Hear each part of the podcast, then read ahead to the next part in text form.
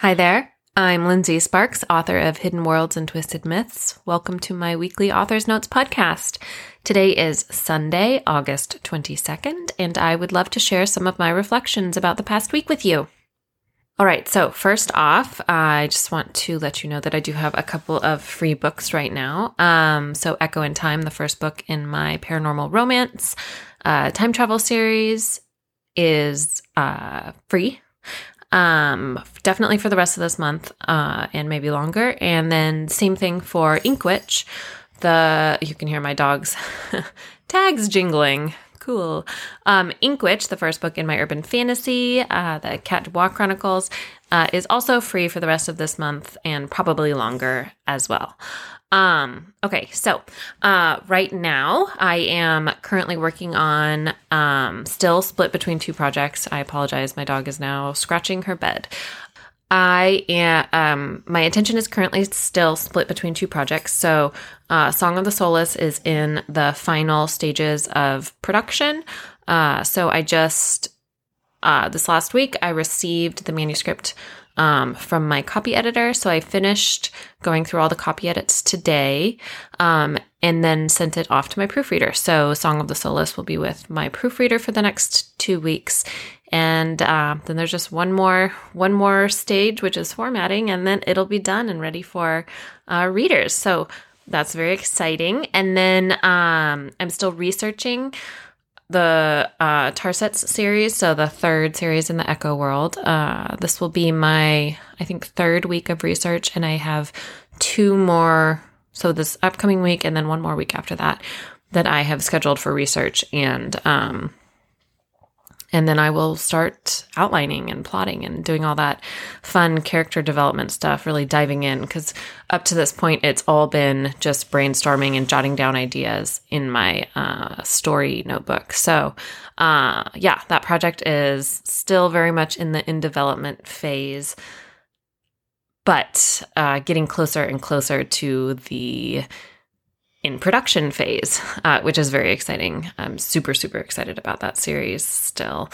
Uh, okay, so I am currently reading uh, A Court of Wings and Ruin by Sarah J. Maas. Um, this is the third book in the A Court of Thorns and Roses series, uh, and that I have been reading, well, just the first book, uh, started with my um, Facebook reader group uh, in our book club. So uh, totally loving the series, very much trying to like find any second of the day when I can read it, like sitting in the playroom with my toddler and baby, um, just reading my paperback book uh, while my baby tries to grab it off of my lap. So uh, yeah, it's highly recommend that series. Really, really good.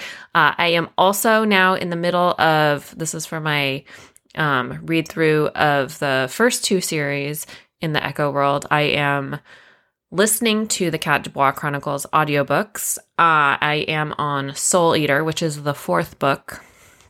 I'm moving a lot faster through these ones just because they're a lot shorter um, than the books in the Echo trilogy. So uh, really, really enjoying that. I've loved, I've just really loved going back through this series and um, reacquainting myself with these characters Uh, and this world and all the kind of like nitty gritty details and the little um, idiosyncrasies that these characters have.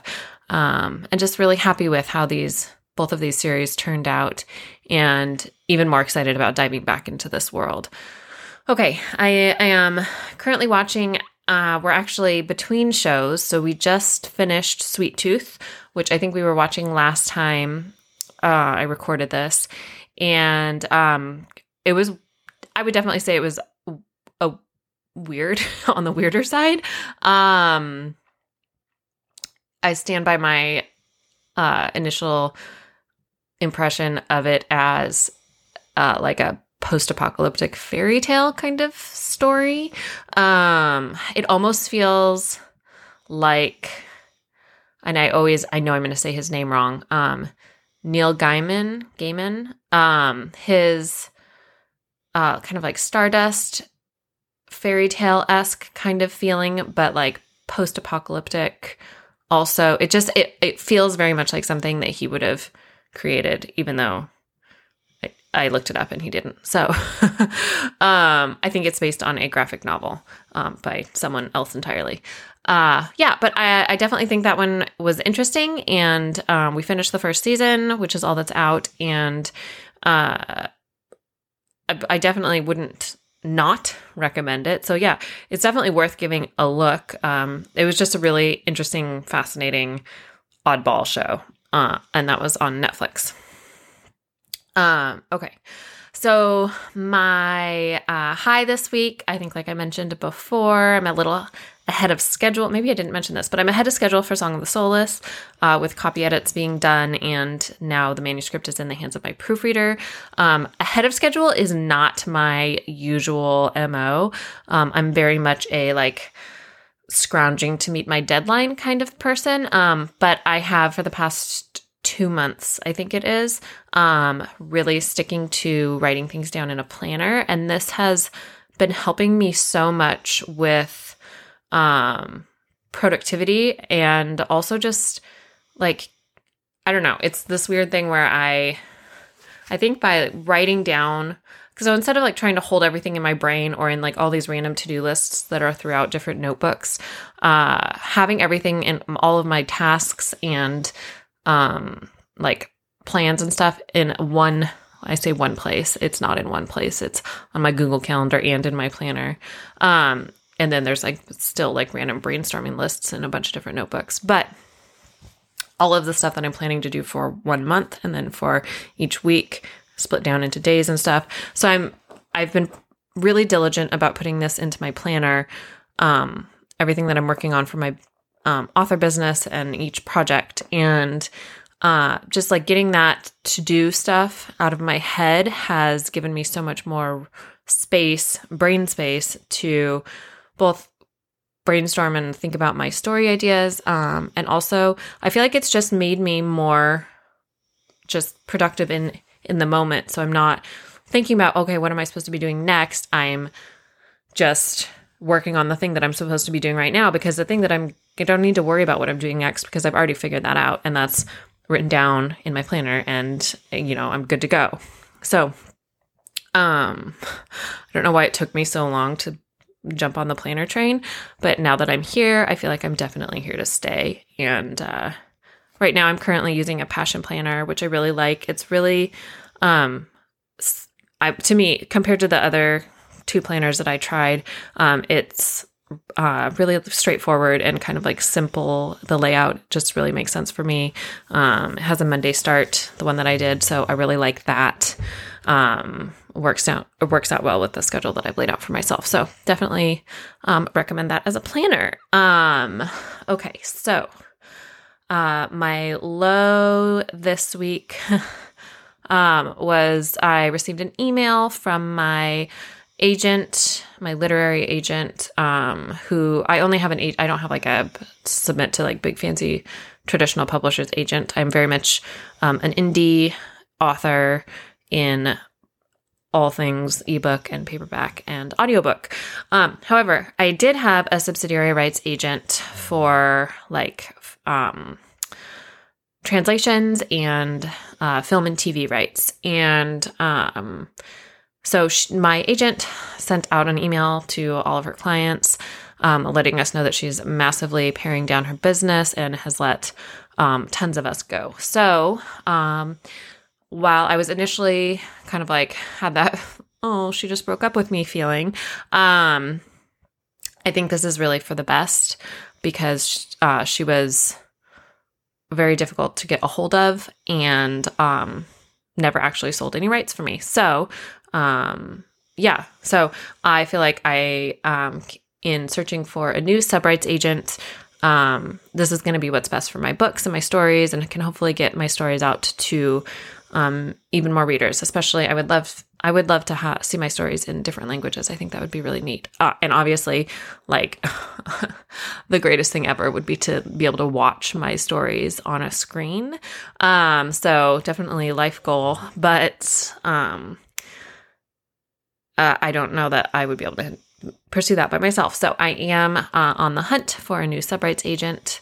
Um, yeah, so I think I hopefully can find somebody who will be able to serve me and my stories better than the previous agent. So I'm was initially bummed, but I'm now excited about that um, prospect. So my weirdest Google search uh, in the name of authoring this week was uh, the term or not term phrase. Um, so quote, girl in titles, end quote. Um, and this related to a poll that I posted. Um, so I posted a poll in my reader group, which was uh, having asking um, the members of the group to vote on uh, three different book title options. And um, I definitely had a favorite. Um, I think I mentioned them on here. So the one that I liked the most was um, The Girl Who Time Forgot. Um, and I was really interested and surprised by the number of um, people who commented. So that one did end up being the favorite in the poll. Um, but the number of people who commented on how much they weren't super intrigued by or interested in book titles that have the girl dot, dot, dot, dot, dot. And just that it's super overdone. And also um, that it kind of, you know, that calling a woman a girl seems um, inappropriate or kind of denigrates her, um, turns her into a child, um, that kind of thing. And I definitely heard that really was, um, I feel like that perspective really opened my eyes. Um, I tend to be on the other side of that in the kind of like re-embracing the word girl, um, and trying to make it not, not kind of like a put down. Um, however, I do want to make sure that um, something as essential to a book as the title isn't something that's going to put off the readers who would be most likely to um, love that story. Um, and my audience tends to be female, um, and that seemed to be the um, demographic that was the most Uh, disinterested in having girl in a book title, especially like a the girl with or the girl who kind of um, in that kind of way. So um, that's where that search came from. Um, and I think um, I, I'm going to talk a little bit more about this later, but um, it was an, just, just definitely an interesting discussion. So if you're in my reader group, Um, you can take a peek at that poll. And then I also asked um, my on my Facebook page, I had a post where I asked um, my um, the people who follow the page uh, what they thought about uh, book titles that have the word girl in it. Um, and so that was just a really interesting discussion. Uh, okay, so the coolest thing I learned this week, I love this so much. Um, uh, I learned that my toddler likes to mess with his dad, my husband. That was my speaker turning off. Um, he likes to mess with his dad as much as his dad likes to mess with me. And my husband is very much alike. He thinks it's just hilarious to just like poke me and just try to get a reaction out of me. Um, and this pleases me greatly now that my toddler likes to do this to my husband. Um, and I think the best illustration of this from this past week is when my toddler, so my husband went out to the garage and my toddler locked the child lock on him and he could not get back into the house through the garage door. And my husband could hear my toddler laughing on the other side of the door saying, "I'm funny, I'm funny." And this, uh, I just love this so much. Okay. So made my day.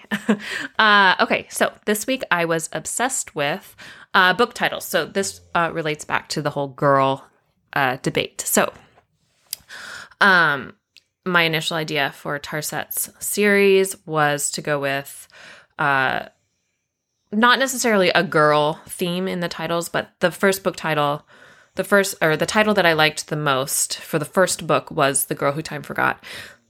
It's not going to be that. That one was too divisive. Um, so I am thinking of either going, uh, in a musical theme direction. So because Tarset is a um, international pop star superstar, uh, I'm thinking of so something like that has song or were uh, synonyms for song in it. So like a song of dot, dot, dot, dot. Um, and I think the ones that I like the most for that are uh, a song of scorpions and starlight or a song of scarabs and starlight. And I just thought of the scarabs one this evening, and I think I like that the most. So that would, would potentially be uh, the title of the first book.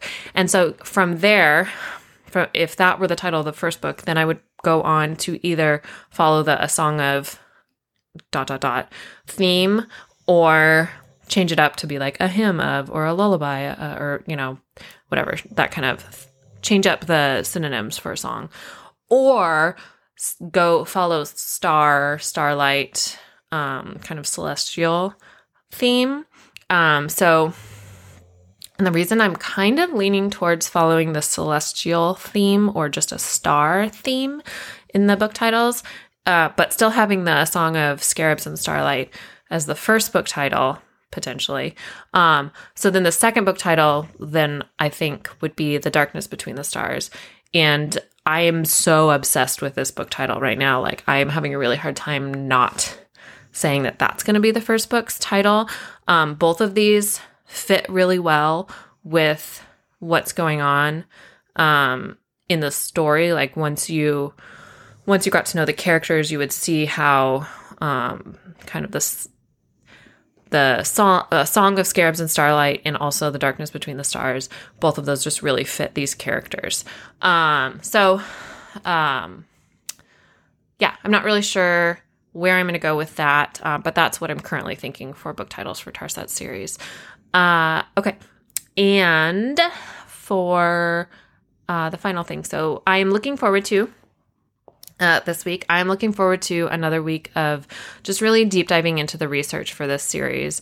Um, this week, uh, the books that I'm looking at researching or reading for the research uh, are related to Egyptian mythology. Um, I ordered a couple books, a couple new books um, that are uh, really specific uh, about some different elements of Egyptian mythology. So I'm excited about that. And um, digging into some different areas of the Nezaret history um, than I have already in Echo trilogy and Cat DuBois Chronicles. Um, and then also I'm going to be diving into some primary sources, so actual ancient historical sources, um, specifically um, Manetho and Herodotus. So um, I'm di- I'm excited about um, diving into those and just digging out some fun little factoids and that kind of thing. So that is what I'm looking forward to this week. All right. Thanks for listening. I will be back next week to ramble some more. Until then, happy reading.